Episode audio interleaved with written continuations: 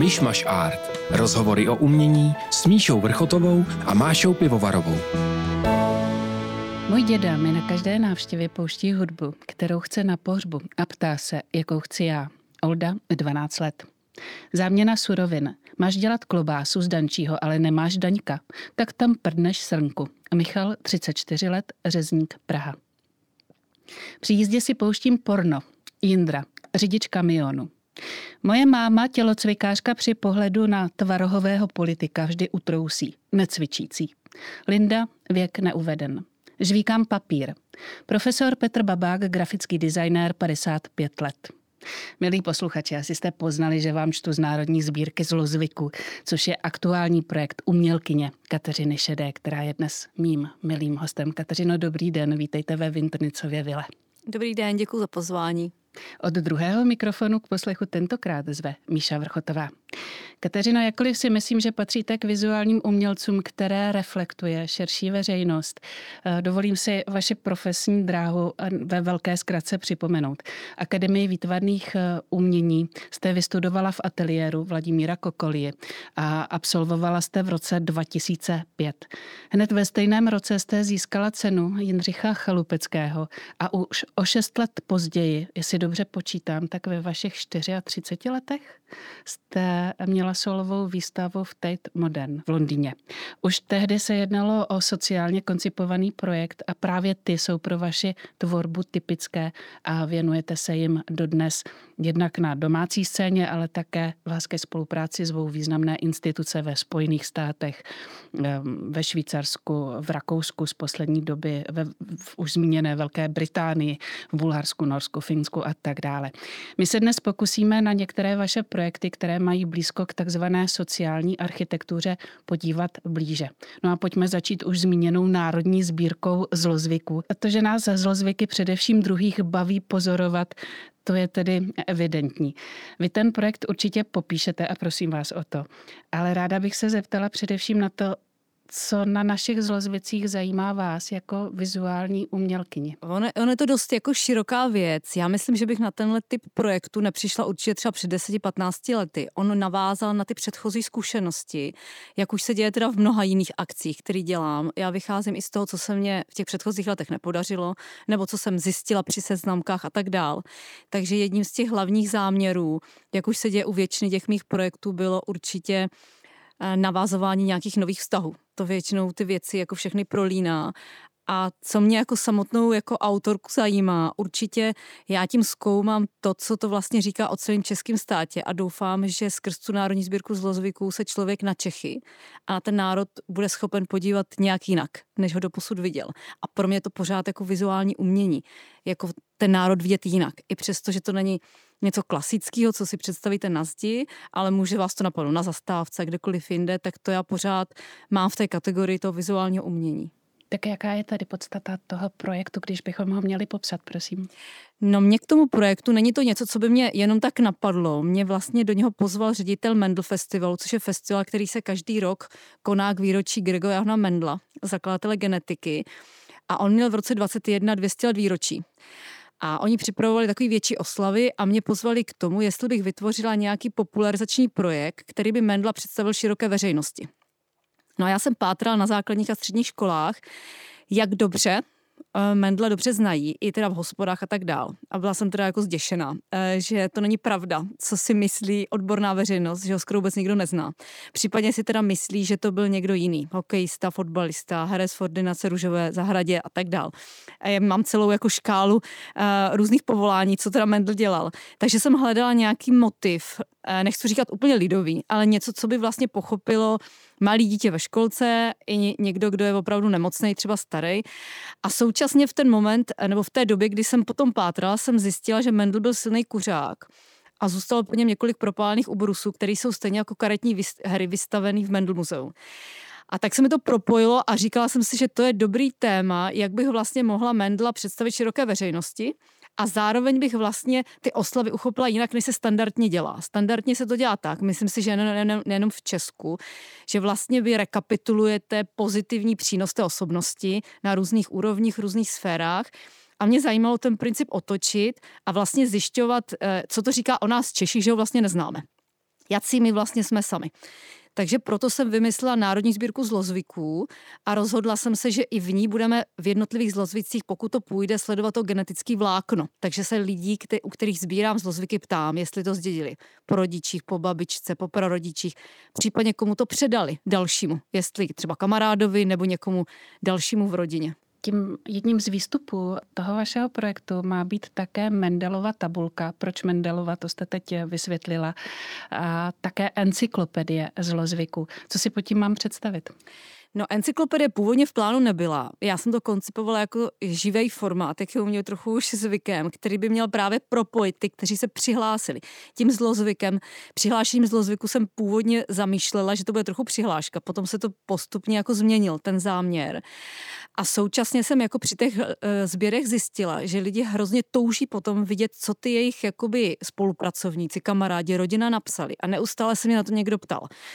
No a zhruba po půl roce jsem eh, při těch samotných sběrech zjistila, že to funguje jako skvělý prostředek nejenom k k seznamování, ale k různým tmelení kolektivu. Na základních školách Dokonce, když mi dali víc prostoru, tak během hodiny sdílení zlozvyků se spolu začali bavit lidi, kteří spolu 8 let vůbec se nebavili.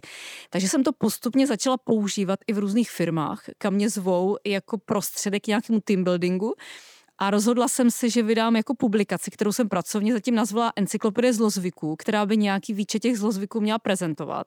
Zatím hledáme teda způsob, jak ty zlozvyky třídit, protože jsem si lámala hlavu, jak je teda rozstřídit podle jednotného klíče. A postupně se ukazuje, že je potřeba každou kategorii třídit jinak. Takže v té fázi teď jsme a to by měla být ta knižní publikace, jeden z těch výstupů. My jsme před chvílí s Davidem Císařem, tedy majitelem Vintrnicovy vily, vilu procházeli, což mimochodem, milí posluchači, můžete i vy, pokud přijdete v otevíracích hodinách, které zjistíte na webovkách losovavila.cz. Ale eh, zpět tedy k vašemu projektu. Vy jste Kateřino vyprávěla, že jste koncipovala i seznamku v rámci uh, Národní sbírky zlozvyku. Jak si to mám představit? Jako třeba takový Tinder zlozvyku? Nebo jak to je?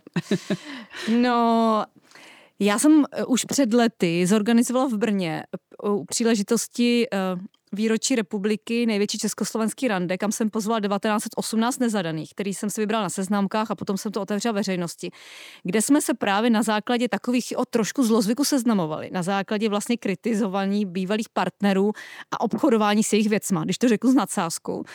A hrozně dobře to zafungovalo jako tmelící moment. Takže to mě i trošku částečně inspirovalo k tomu, že bych to chtěla jako dodělat. A ty zlozvyky jsem si vybrala jako motiv, kdy si myslím, že když si vytvoříte eh, vlastně profil svých zlozvyků, tak vás to jako skvěle jako definuje jako osobu. Myslím si, že eh, když jsem na začátku sbírala ty zlozvyky a lidi mi samozřejmě říkali, že žádný nemají, nebo si představovali neustále ty notoricky známých, tak jsem byla donucena sama sebou si těch svých 50 zlozvyků sepsat. Dala jsem si i na ty webové stránky a myslím si, že zhruba po 14 dnech už mi začali psát lidi, že jsme si hrozně podobní, že by se mohli být kamarádky. Takže myslím, že to lidi takhle jako vnímají, jo, že vás to hrozně dobře definuje. Lidi mají potřebu se jako chlubit, mají potřebu prezentovat svoje úspěchy na nástěnkách v práci a tak dál. A ukazuje se, že nejvíc nás spojují ty slabosti. A já je mám na svém partnerovi nejradši. Já vlastně vím, eh, že by neměl dělat tamto a tamto a mám ho za to nejradši, když se mě zeptáte, co za, ho, za co ho mám vlastně ráda. A samozřejmě je to sbírka, která sbírá zlo, zvyky. To znamená něco, co vás napadá, že je jako věc, která původně, nebo principiálně slouží k odstranění, ale ten zlozvyk je v, v té sbírce definovaný jako činnost, která se opakuje a vadí vám na sobě samým nebo na někom jiným. To znamená, cokoliv do toho spadá, tam může být. Takže často je to na hranici úchylky, bizarnosti, vtípku i dobrozvyku, eh, protože vám to vadit nemusí, ale mě to vadit může. To znamená, já se s vámi na tom nemusím shodnout a napíšu to tam. Takže tam můžou být i úplně obyčejné věci, že prostě v noci jim čokoládu a manžel má pocit, že to je rostomilý, mě to přijde jako příšerný zlozvyk, protože tloustnu.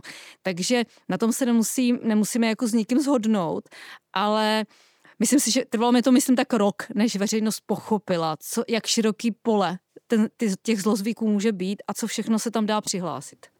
No právě musím říct, že mě osobně asi nejvíc fascinuje ta šíře toho, co ještě nazýváme zlozvykem, tak jak jste to před chvílí naznačila. Tady bych asi jako příklad uvedla zvyk 33-leté Hany, která napsala, když vidím hudebníky hrát na ulici, ráda jim hodím pár drobných.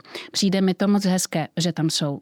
Někdy si i představím, co a jak asi zpívají. Ty emoce z nich cítím. Těší mě, že mi připomínají pocit z hudby a proto jim peníze dávám. Nevadí mi, že je neslyším to je přece spíš dobrozvyk než zlozvyk. Eh, budete charakter našich zvyků ve své encyklopedii a Mendelově tabulce nějak rozlišovat? Určitě, já se tím jako zabývám dlouho. Současně je to pro mě jako složitý, když se přihlásí paní s zlozvykem, že pravidelně volá svou mamince, která už je mrtvá. Její telefon si položí ve vedlejší místnosti a potom jde, normálně vytočí, potom jde, zvedne to, zase jde vedle a potom s ní jako 20 minut mluví.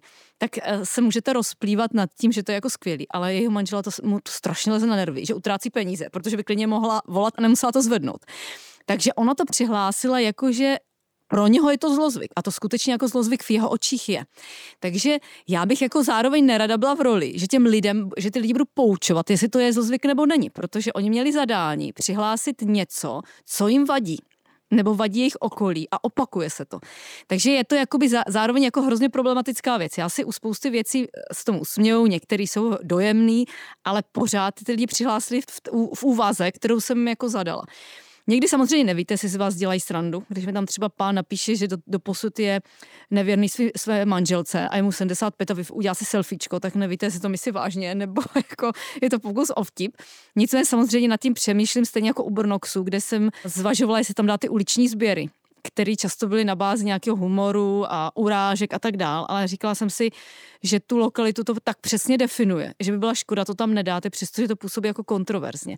Takže určitě bych nerada ty nejlepší, nebo nejbizarnější, nejvtipnější, nejdojemnější věci vyřazovala, právě proto, že se netrefí do té přesné uh, definice zlozvyku, takže určitě je tam najdu, ale ještě jsem nenašla úplně klíč, jak to udělat. Jestli pro ně na, nazvat, najít nějakou speciální kategorii, ale nerada bych jim říkala, vy tam nepatříte. To jako nech, to se mě nechce, no.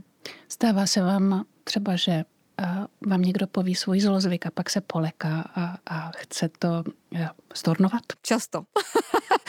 Často se mi to stává. Stává se to i u třeba u, u nějakých firm. Já teď bohužel nemůžu jmenovat ty firmy, protože už to stornovali, eh, kdy oni třeba ve skupině deseti lidí mi ty zlozvyky při hodinovým eh, vlastně zábavným takovým brainstormingu uh, to se píšem a oni si je to úplně vyděsí, co tam napsali, řeknou, že by to firmu položilo a že to nechcou radši zveřejnit ani bez názvu firmy, protože by každý na to přišel, co to je za firmu. Nebo se mi u jedné nemenované pojišťovny stalo, že prostě ty zaměstnanci normálně uh, napsali, že nikdo u té pojišťovny není pojištěný a nikdo dokonce není pojištěný uh, v rámci životního pojištění a byla to životní pojišťovna a byl z toho teda, bylo z toho teda halo.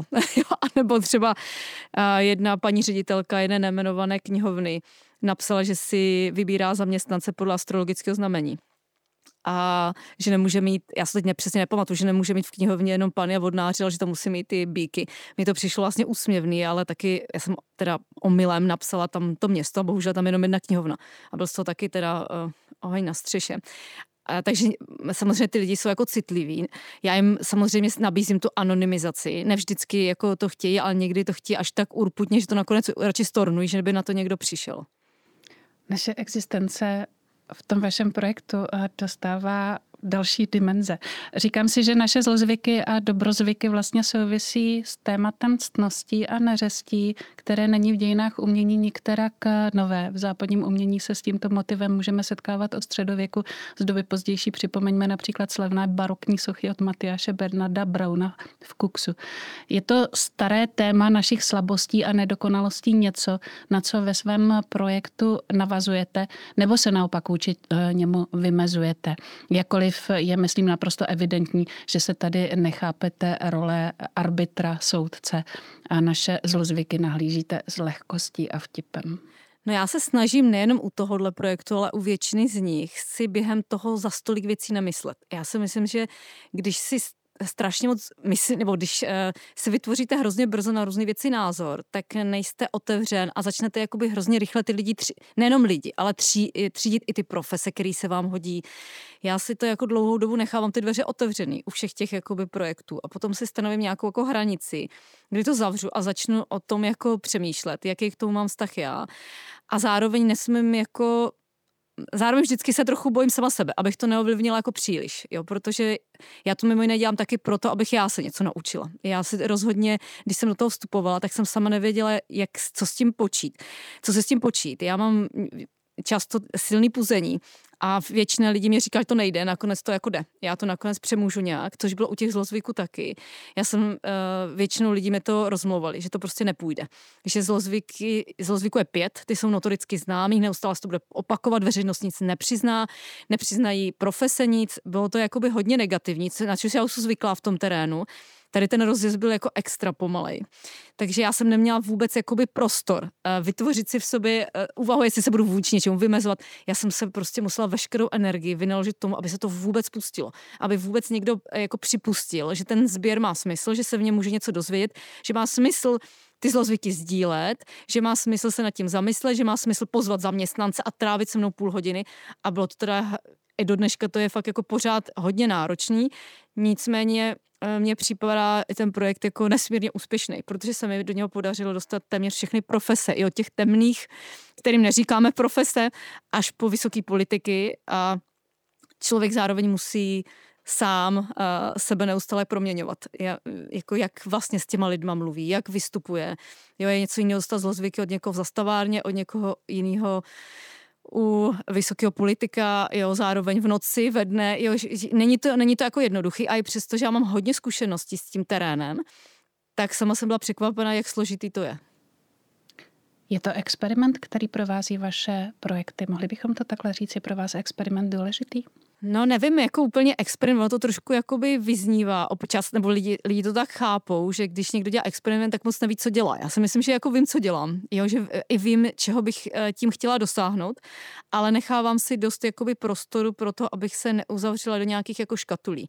Mám pocit, že i to umění je často jako svázaný, jak bychom měli vypadat a eh, s kým bychom se měli stýkat a kam bychom měli chodit a co bychom měli číst, jo, a mám pocit, že mojí práce to strašně jako ubližuje, že já jakoby vlastně já vlastně potřebuju být nezařaditelná, abych prostě byla schopná tam zapojit i babičku na vesnici, i prostě jakoby politika, i nějakého umělce ve skvotu, já prostě potřebuju jakoby všechny.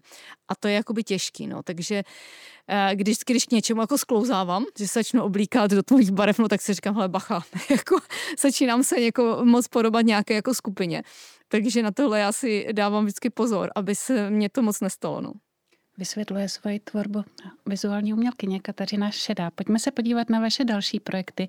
V současné době se věnujete také Art Parku, ve kterém se vracíte do 70. a 80. let eh, do Spojených států, kde díky spolupráci v té době progresivních umělců s místními obyvateli eh, vznikla unikátní laboratoř umění. A tuto situaci mimo jiné srovnáváte se svojí zkušeností z normalizačního Československa. Jenom připomenu, že v té době jste byla ještě dítětem, vy jste ročník 77. O čem konkrétně projekt Art Park je? Je to vlastně jednoduchý a zároveň komplikovaný téma. Jak jste správně řekla, v tom 74. roce tam vzniklo něco, co mi do dneška, myslím, jako nemá obdoby ani v Evropě, kdy vlastně se vynaložily obrovské prostředky pro to, aby vznikla taková, jako já tomu říkám, letní škola. A v tom art parku, kde pozvali vždycky desítky umělců, kteří měli po dobu dvou, tří měsíců v tom artparku tvořit. Byly to často jaký landskalpové instalace, eh, byly to velké sochy, bylo to divadlo, i tam vařili, dělali různé performance. A během těch tří měsíců jim pravidelně pomáhali eh, obyvatelé Luistnu a širokého okolí, což byla vesnice, u které se ten art park postavil. A je to pro mě strašně zajímavý. Třeba v těch smlouvách, které v tom roce od roku 74 byly s těmi umělci, tak jeden, jedna ta jakoby část té smlouvy skutečně byla přímo na to, že oni museli tu veřejnost zapojovat, museli edukovat. To byla součást toho. A když to skončilo, tak oni tu sochu prostě museli uklidit. Nic tam prostě nezbylo. Jo. Což je pro mě jako neuvěřitelný, že takhle velký prostředky se nalili jenom do té edukace toho diváka. To je něco, o co já jsem se jakoby roky snažila na těch vesnicích Uh, žádný kurátor, že nikdo tam jako nechodil, vlastně jsem měla pocit, že to vlastně vůbec nikoho nezajímá. A tady jako se to dělo v tom 74. roce, tak mě to úplně jako fascinovalo, když jsem viděla, když jsem obcházela ty obyvatele Luistnu, tak on, byli to vlastně jako nor, úplně normální, obyčejní lidi, měli takový ty klasický domy, ale jakmile začala řeč o art parku, tak jsem měla pocit, že mluvíte s nějakým umělcem. Oni vám řekli, že byli zahrabalí polonazí v jámě a natírají se marmeládu a tam přijel autobus a teď na ně jako koukáte, třeba to jsou seniori a, a řeknu vám, to byly nejlepší roky mého života. Jo, že, že jsem měla pocit, že tam došlo k, jako opravdu k, e, úplně jako k zásadním věcem, které já jsem nikdy nezažila u obyčejných vesničanů. No a ten jakoby to financování v 90. letech skončilo, ten art park se proměnil e, v podstatě v takový koncertní prostor, kde spíš probíhají teďka koncerty a aby si ten art park na sebe vydělal. A nová ředitelka vlastně se snaží o to nějakým způsobem obnovit to, um, to i to výtvarné umění. Nemá už samozřejmě takový finance, aby pozvala 20 umělců, kteří tam něco dělají. Ale jako přece vzala si, že ta první jakoby fáze musí spočívat v tom, aby znova ty obyvatel Luisnu našli cestu zpátky do Art Parku. Což je jakoby můj hlavní úkol teď. Já se snažím přijít na to, jak nebo vytvořit nějaký projekt, který by znova ty lidi eh, podnítil k tomu, že, v, že má smysl to art parku chodit a co tam vlastně dělat. Tam vlastně nic není. Je to nezajímá, ty rokové koncerty, protože často je tam takový hluk, že oni tam vlastně vůbec nechodí. Ty nejmladší tu historii neznají, přestože tam jako byli fenomenální umělci. Nejsou tam ani žádné vysvětlivky, žádné popisky. Takže já se vlastně snažím vytvořit uh, most uh, těch obyvatel přímo do art parku. A myslím si, že ani v Evropě se tohle úplně standardně neděje, protože si lidi myslí, že galerie na tohle mají marketingové oddělení. Já si myslím, že skutečně tohle je jako výtvarný nebo nějaký dílo, protože těch lidí, těch tam je 15 domů. Já musím vlastně všech těch 15 domů obejít. Já jsem s tím do toho šla, že tohle nejde udělat tak, že někomu něco pošlete. Tam každý z nich má nějaký názor a všichni mají, že tam nechodí. Takže já na to jdu tou metodou, které, z které oni jsou teda úplně fascinovaní v Americe, že si dám tu práci a jak ty svěci ho obcházím teda dům podobně a dělám to s nima takovou tou svou metodou, no. Říkám si, že ta původní myšlenka Art Parku ze 70. let je ohromně nadčasová, že na jejím principu interaktivity a participace dnes eh, mimo jiné fungují, nebo by měly fungovat dobré galerie. Ne, mě to jakoby fascinuje. Já se přiznám, že já v tom domově seniorů, když tam ty jako dědečce, babičky začaly mluvit, co jako dělali a že oni tam trávili v podstatě non-stop celý let. Oni, ráno, oni mi říkali, že tam ráno šli do školky a prostě přišli až večer. Jo, a já říkám, co se tam dělali? A on říkal, no tak jeden den jsme se tam váleli v trávě, druhý den jsme jako válili, valili kameny. Jo, teď víte, ty věty, prostě pro mě je to úplně neuvěřitelné. A každý rok z toho vznikl katalog. Já jsem tam navštívila při tom průzkumu jako několik kurátorů, který tehdy psali ty texty do těch katalogů, kteří o tom taky teda úplně nadšeně jako mluví. Jako t, t, já jsem nic podobného jsem jako nikdy neviděla. Mě hodně, a mě osobně konkrétně nejvíc zajímá právě jako ta edukace té vesnice. To je jako to moje téma, kterým já se jako dlouhodobě zabývám. A mám pocit, že to, ne, že by všich, ze všech se stali umělci, to určitě ne. Je tam velká část, která se stala architekty, nějak zásadně to ovlivnilo ale myslím si, že když s nimi jako mluvíte, tak tam není jeden jediný člověk, který by jako řekl, Uh, no, tak to už je dávno, a oni říkali, to byly nejlepší roky mého života, abych tam jako, to bylo skvělé, kdyby se to jako vrátilo. Že, to, že vlastně oni spo, a jenom společně trávili čas na nějakou takovou jednoduchou, třeba jenom skládali cihly, jo, protože to jsou často jakoby opravdu jako monumentální jako díla, kdy vlastně ten umělec stavěl jenom zeď a potom jako zboural nebo celý, jo, když to řekla jako banálně, jo. Nebo tam prostě uh, stavěli prostě nějakou jako sochu, kterou pak jako zapálili. Jo, a ty vesničani tam v podstatě jako chodili uh, i s těma dětma, dneska už to jsou jako seniori, a prostě něco tam jako budovali a do dneška jakoby na to je teda fascinovaně jako vzpomínají, což je pro mě i ukázka toho, jak to umění dokáže i, i, i nám jako jako moji rodiče by řekli, to naprosto nesrozumitelný ptákoviny. A tady vidíte, jako jaký obrovský vliv to na ty lidi má. Jsou to seniori, do dneška o tom mluvíte fascinující a když se ptáte, co přesně dělají, neví. Oni řeknou, že stavili cihly. Jo, takže eh, mě to, ve mně to hrozně podpořilo tu mou myšlenku, eh, že to skutečně má smysl i se s lidma snažit na vesnicích mimo galerijní prostory snažit dělat něco, čemu třeba na první pohled nerozumí a můžou na to přijít teprve, až jakoby se ta věc stane, což se sem jině ukázalo i v těch předchozích věcech. Ale čím jsem starší, tím mám pocit, že je to náročnější realizovat. Tohle je vlastně princip, to, co jste pojmenovala, který prochází celou vaší tvorbou. Vaše práce si ale posluchači mohou prohlédnout i na výstavách. Jak moc vás jako umělkyni zajímá to tradiční galerijní prostředí? No to je složitá otázka. Já samozřejmě hrozně ráda na výstavu. Miluju obrazy. Myslím si, že jsou úplně stejně současné jako všechny ostatní jako my média. Ale mě samotnou nejvíc zajímá jako široká veřejnost která tam prostě jakoby standardně jako nechodí. Takže jsem taková jako rozpolcená mezi tím mým pracovním prostředím a mezi tím galerijním. Zároveň moc často nechodím na vernisáže ani do galerie, protože na to mám hrozně málo času. Já si vlastně musím vybrat. Není to tak, že bych o to nestála.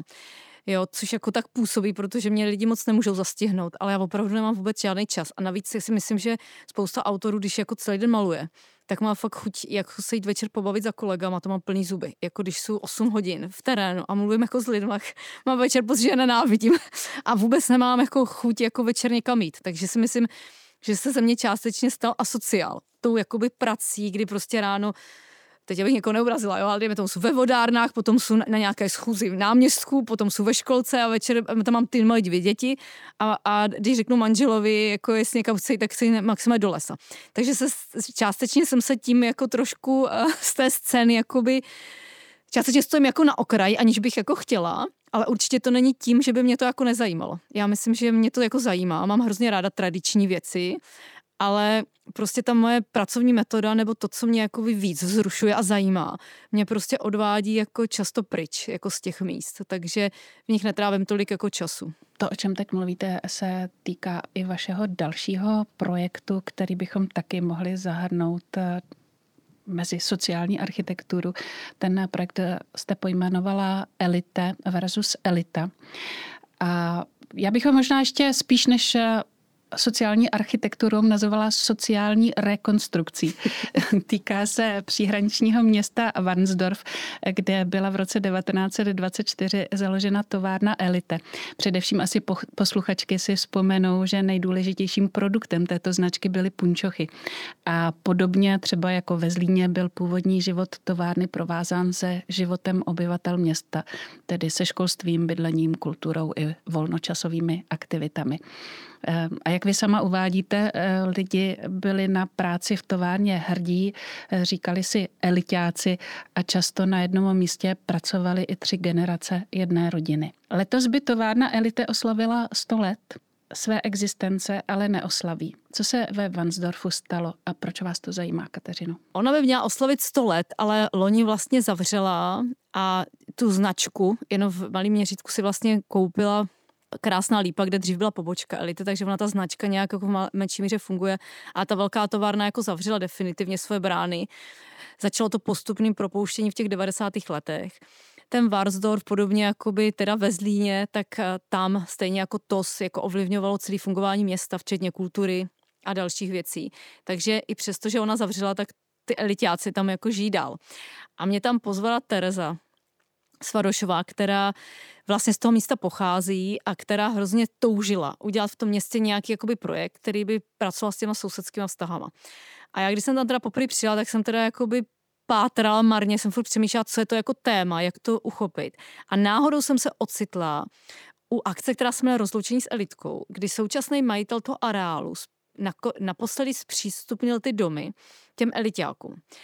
No a já jsem se u toho jako ocitla přišlo mi to teda jako fascinující. Nejenom to, jakým způsobem oni na to teda vzpomínali, ale současně i tím, že to teda bylo v dezolátním stavu, protože je to před rekonstrukcí, budou se z toho stavět byty a takový nějaký komunitní centrum tak mě napadlo, že tohle by za prvý mohlo být téma, jak jakoby pracovat s těma sousedskými vztahama, ale současně, a to, co mě zajímá ještě víc, jestli lze nějakým způsobem rehabilitovat vůbec jako ocenění té dlouhodobé práce.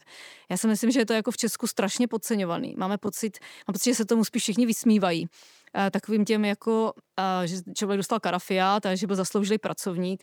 Když jsem pátrala po těch elitácích, tak je vidět, že oni si to schovávají. Do dneška to mají, ty medaile tak.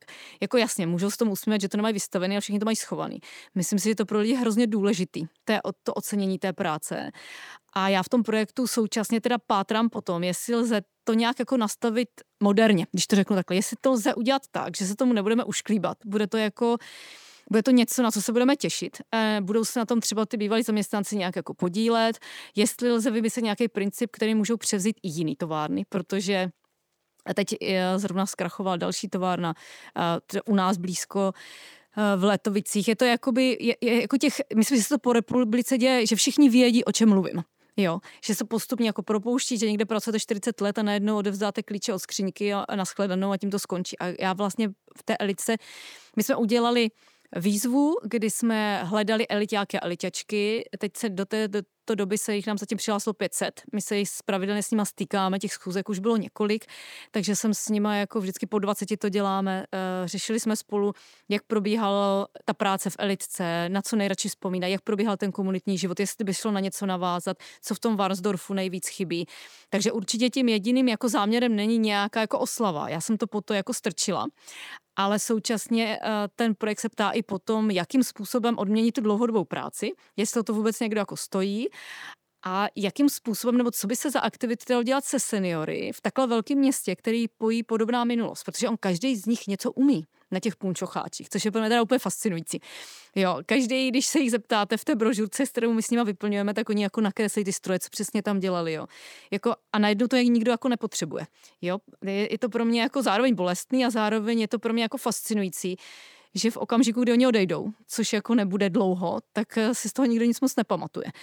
Takže třeba na, to, na těch webových stránkách, které já jsem k tomu projektu založila, uh, já sdílím všechny ty kroniky, které jsme našli, i přesto, že tam jsou teda i oficiální záznamy, všechny materiály, které oni nám z té elitky nosí, ty jednotliví zaměstnanci, tak my je fotíme a v těch stránkách si můžete v té fotogalerii prohlídnout. Takže to trochu i taková seznamka, že oni se tam vzájemně hledají, to se nám často děje, že přijdu na ty schůzky a vždycky říkají, to seš ty, ty jsi pracoval vedle na dílně. Takže uh, je, je, to taková, je těch jako témat, který tam sleduju, je víc, ale určitě to není jenom o tom, je, o tom, o té jedné továrně v tom jednom městě, i přesto, že by to měla být nějaká jako modelová věc reagují na vaše projekty, ve kterých pracujete s místními obyvateli třeba a regionální politici? Eh, víte, já si to představuji tak, že jim svojí tvorbou naznačujete problém a i možné řešení. Eh, zapojíte do něj místní komunitu a v ideálním případě by pak třeba místní radnice mohla téma péče o své obyvatele rozvíjet dál. Jsem no. vás rozesmála. no, no, občas vidím, že se mě bojí. Vůbec nevím proč, jo. E, bojí se i proto, že já vlastně lidem v těch projektech často dávám dost velkou svobodu projevu. Oni můžou říct, co si myslí a tak a někde se to jako objeví. Takže do toho často, jakoby, pokud do toho vstupují, tak do toho vstupují obavou, co se oni o tom dozví, jak z toho oni výjdou ve volbách a tak dále. To je často skloňovaný jako téma, hlavně když se týká nějaké podpory. Tady samozřejmě třeba u té elitky současný majitel té značky v Krásné Lípě, která má jako už málo zaměstnanců proti elitce, která měla původně tři tisíce, měl vlastně jako strach, jaký to bude mít dopad, protože on se pořád snaží, aby jako tu značku nějak jako udržel, ale já nejsou investigativní novinář, to znamená, mě nezajímá, kdo elitku v 90. letech rozkradl, jak nám občas někdo píše, ať hlavně zjistíme tohle. Jo, to není moje práce, takže je pro mě je jako důležitý stavit mosty a pokud se mi podaří eh, vlastně zpřístupnit jako eh, to, že krásné lípě pokračuje elitka elitákům, kteří o tom moc jako neví, současně elitáci se spojí na základě něčeho, současně třeba radnice nabídne, tak to je jako tím cílem. Logicky, když na něco chci přijít, tak částečně musím se k něčemu jako kriticky postavit, ale tím mým cílem není jako něco kritizovat. To znamená, já tu kritiku nebo ten rozbor té situace používám spíš jako nástroj k tomu, abych na něco jako přišla. Takže myslím, že se mě bát nikdo nemusí. Já rozhodně, mým cílem rozhodně není jako veřejně rozkrývat jakoby nějaký velký problémy, ale spíš nějak konstruktivně s lidma, který mají tu schopnost to zlepšit. To je tím jako cílem těch jednotlivých projektů. Rozumím. Pojďme z českého pohraničí do zahraničí. Kateřino, co je to Radio Gugach? Já jsem byla pozvaná před pár lety, abych se, nebo vyzvaná, zúčastnila soutěže ve Švýcarsku, kde je stejně jako v Rakousku ještě existuje ten princip, kdy určitý procenta, když se staví nová budova nebo je revitalizace, tak jdou na kulturu, takže se soutěží nějaká socha nebo realizace. No a ve Švýcarsku vlastně vzniká nový, nová čtvrť, takový jako sídliště, nebo bytový dům, je tam škola, a oni vlastně, eh, to bylo pro mě i zajímavé v tom, že to byla soutěž, která byla zároveň kurátorovaná. To já jsem ještě nezažila. Většinou ta soutěž je otevřená, ten autor může vymyslet, co chce. Tady Fanny Fetzer, ředitelka Kunstmuzea v Lucernu, přímo jako kurátorovala ten záměr. A tu soutěž postavila tak, že to dílo mělo nějak propojit ty starousedlíky s těma, kteří se tam přistěhují. Samozřejmě já už jako tím, že mám zkušenost s těmhle místem, tak mi bylo jasný, že to je problematický, protože tam byly dřív zahrádky polovina z nich musela ustoupit nové výstavy, takže jsem věděla, že to jako, uh, proč to tak je. Uh, takže jsem logicky jako do toho nešla nějakým, nějakou instalací a Současně v tom místě bylo dřív největší jako šv, uh, rádio šví, ve Švýcarsku. Dokonce ta zastávka tramvajová se jmenovala Radio Studio. A tak mě napadlo, že i přesto, že teda dřív tam, že to přesto, že tam bylo rádio a současně je to dost jakoby pro mě uh, známý prvek, že na těch zahrádkách neustále hrají různý rádia. Tak jsem si říkala, že by se mohli vytvořit takový netradiční typ rádia, který by byl právě zaměřený na to, že v té první fázi vlastně zjistím, kdo tam by, bydlí, najdu principy, jak ho představit těm novousedlíkům a ti, jak se přistěhují a přestěhuje se škola, tak budu pracovat s nima a v tom ideálním případě bych jim to potom předala, že by na to mohli pokračovat. A nebylo to jako jedno jednoduchý uh, při té obhajobě té myšlenky. I přesto, že teda oni mi řekli potom, že jsem to teda jako vyhrála tak to bylo jako těžký. Setkala jsem se s otázkama, s kterými se běžně jako nesetkávám, že třeba je to moc drahý, protože většinou lidi říkají, že se hrozně podceňuju a že to je moc práce že mě nevěří, že to nakonec udělám. Tak tady najednou, jako, že to je moc drahý, Eh, to mě zaskočilo, protože všichni jsme měli stejný rozpočet, ale tím, že po mně nezbyla ta tuna betonu, tak to najednou jako bylo drahý. Přitom ty ostatní autoři měli jednu sochu, kterou tam jako postavili. Já tam mám jako tříletý projekt, kde tam furt jsem a furt s těma lidma dělám. Tak jsem si ještě víc uvědomila, jak je hrozně podceněná jako ta lidská práce, jak vlastně lidi vůbec neumí v tom jakoby jako uvažovat a potom mě tam jako jedna paní už po třetí to řekla, už jsem se jako naštvala. Tak jí říkám, tak mi řekněte, jakou teda cenu má nějak, jako, jakou cenu má přátelství. Tak jsem tu otázku postavila. Říkám, tak mě to tady řekněte, ale můžeme to spočítat. No a bylo tam jako hrobový ticho, nikdo nic neřekl. A potom mě právě zavolala eh, kurátorka z města říkal, no jste to vyhrála, bylo to jako jasný. A říkám, no to mi teda nepřišlo. Mně přišlo, že to bylo hrozně jako nepříjemné. A ona, ne, ne, ne, to oni jako vedli jenom takovou jako diskuzi, jo. Ale potom se ukázalo, že i pro ně je to nový jako vlastně vidím, jak je to složitý takový projekty dělat s městem. Vidím, jak i město má neustále obavu, co vlastně lidi řeknou. Jo, nedávno jsem to vlastně řešila, jestli, jestli je vůbec dobrý takovýhle věci, jestli je vůbec možný takovýhle věci třeba pro mě s městy dělat, protože já potřebuji svobodná a vidím, že i to město má neustále potřebuje kontrolovat, zjišťovat, jestli jako jaký věci zveřejní. Mím se to jako nelíbí. Jo, řešili jsme ve smlouvě, kdo vlastně má to poslední slovo nad tím, co půjde ven. Já jsem si pak říkala, jako čeho se bojí, že tam jako napíšu nějaký zprostěhárny nebo čeho se jako bojí ale je to jako složitý. Jo? Není to samozřejmě jak v bývalém režimu, ale, ale zároveň je to taky složitý, protože jim, jim vadí různé věci, co řeknete. Jo, oni, oni vás chcou kontrolovat a to je jako velký problém. Takže nevím, jestli tohle je moje cesta do budoucna. Snažím se jakoby, uh, to udělat tak, abych se tím mohla stát, ale není to pro mě jako jednoduchý, se přiznám. Jo? Jako nikdy jsem se neocitla pod tímhletím, že bych dělala takhle velký projekt, mluvila s, tako, s takovou, takovým velkým množstvím lidí, musela si tak dobře dávat pozor, co se vlastně může zveřejnit a co nemůže. Co já není špatně, protože pro mě není špatně nic. Já takhle, jakoby, takhle pracuju. A je to pro mě vlastně jakoby velký téma i do budoucna. A včetně té jako superkorektnosti, která to je další téma, který mě jakoby provází poslední dobou a z kterého jsem jako nešťastná, který provází všechny ty moje projekty. Takže je to, je to pár takových témat, s kterými jako v poslední době jako zápasím a přemýšlím, jak s nimi jako naložím do budoucna. V roce 2017 jste získala ocenění Architekt roku a tehdy k tomu člen poroty Josef Pleskot poznamenal. To, co dělá Kateřina Šedá, to není architektura. Kateřina se zabývá vztahy mezi lidmi a to je to, z čeho architektura vyrůstá. Je to nesmírně důležitá činnost a architektky a architekti by ji měli znát. Kateřino, architekti i teoretici umění vás tedy označují jako sociální architektku. Označila byste vy sama něco jako úběžník své tvorby? Už jste to naznačila před chvílí přesto. Něco, co je charakteristické pro všechny vaše akce a je pro vaši uměleckou výpověď vždy důležité? těch věcí, které propojují ty jednotlivé moje akce, je jako víc. Určitě jakoby tím nejdůležitějším, o co mě jde, že se skutečně změní vztahy na určitém jako místě. Jo, ono to, to je disciplína, která je hrozně těžko měřitelná, takže pro spoustu lidí, pro spoustu oborů a pro spoustu grantů je hrozně nečitelná. Může působit na první pohled, že je i neměřitelná, tudíž jako těžko hodnotitelná. A lidi po mně neustále chtějí jako nějaký záruky. To je největší, jako to je další z velkých problémů, jo. Vám, vás podpořím, ale musíte nám slibit to a to. Jo, a já to vlastně jako slibit nedokážu. Takže to si myslím, že jakoby všechny ty moje věci jako spojuje, že se snažím, aby se to jako nějak změnilo. Doufám, že na to v budoucnu přijdu, jak to teda nějak trochu měřit, ale zatím eh, tím nejlepším měřítkem jsou ty reakce těch lidí a to, že na tom sami pokračují. To, že to můžu předat a někdo jako si ten princip pamatuje a sám na něm pokračuje, je pro mě vlastně do určité míry forma jako vzdělání. A mám pocit, že to má jakoby velký význam jakoby pro ty jednotlivé lidi. I věci, kterým se dřív jako spousta lidí vysmívala, tak dneska jako ty lidi sami jako realizují, což já, já s to mám jako hroznou radost, že se to tak děje. A doufám, že se mě třeba v budoucnu tou prací, uh, doká, že tím dokážu že má jako smysl si s těma jako lidma, který to umění nezajímá, dát jako takovou práci, že opravdu za nima jako jdete a nečekáte na ně v těch galeriích. Já vím, že je to jako trochu jiná disciplína, myslím, že to nikdo jako nedělá. Uh, nejenom, že to jako by málo lidí zajímá, ale že to moc práce. Nemyslím jako v Česku, myslím obecně. Jo, že i v té Americe se mě divá, to, to jako tam jako budeš, jako za každým, jo, že je to, je to úplně, jak jak kdyby to bylo sci-fi. Jo, že prostě nám přijde normální umělá inteligence, ale to, že někdo obede tisíc domů, je naprosto nemyslitelná kategorie. Jo, a ani neví, jak to mají hodnotit. Jo. Tady se mě, jako jestli mi stačí peníze, jako 15 dolarů na hodinu, jako a pošťák. Vlastně jako ani neví se, jak to, kdo má hodnotit, přijde to lidem jako divný.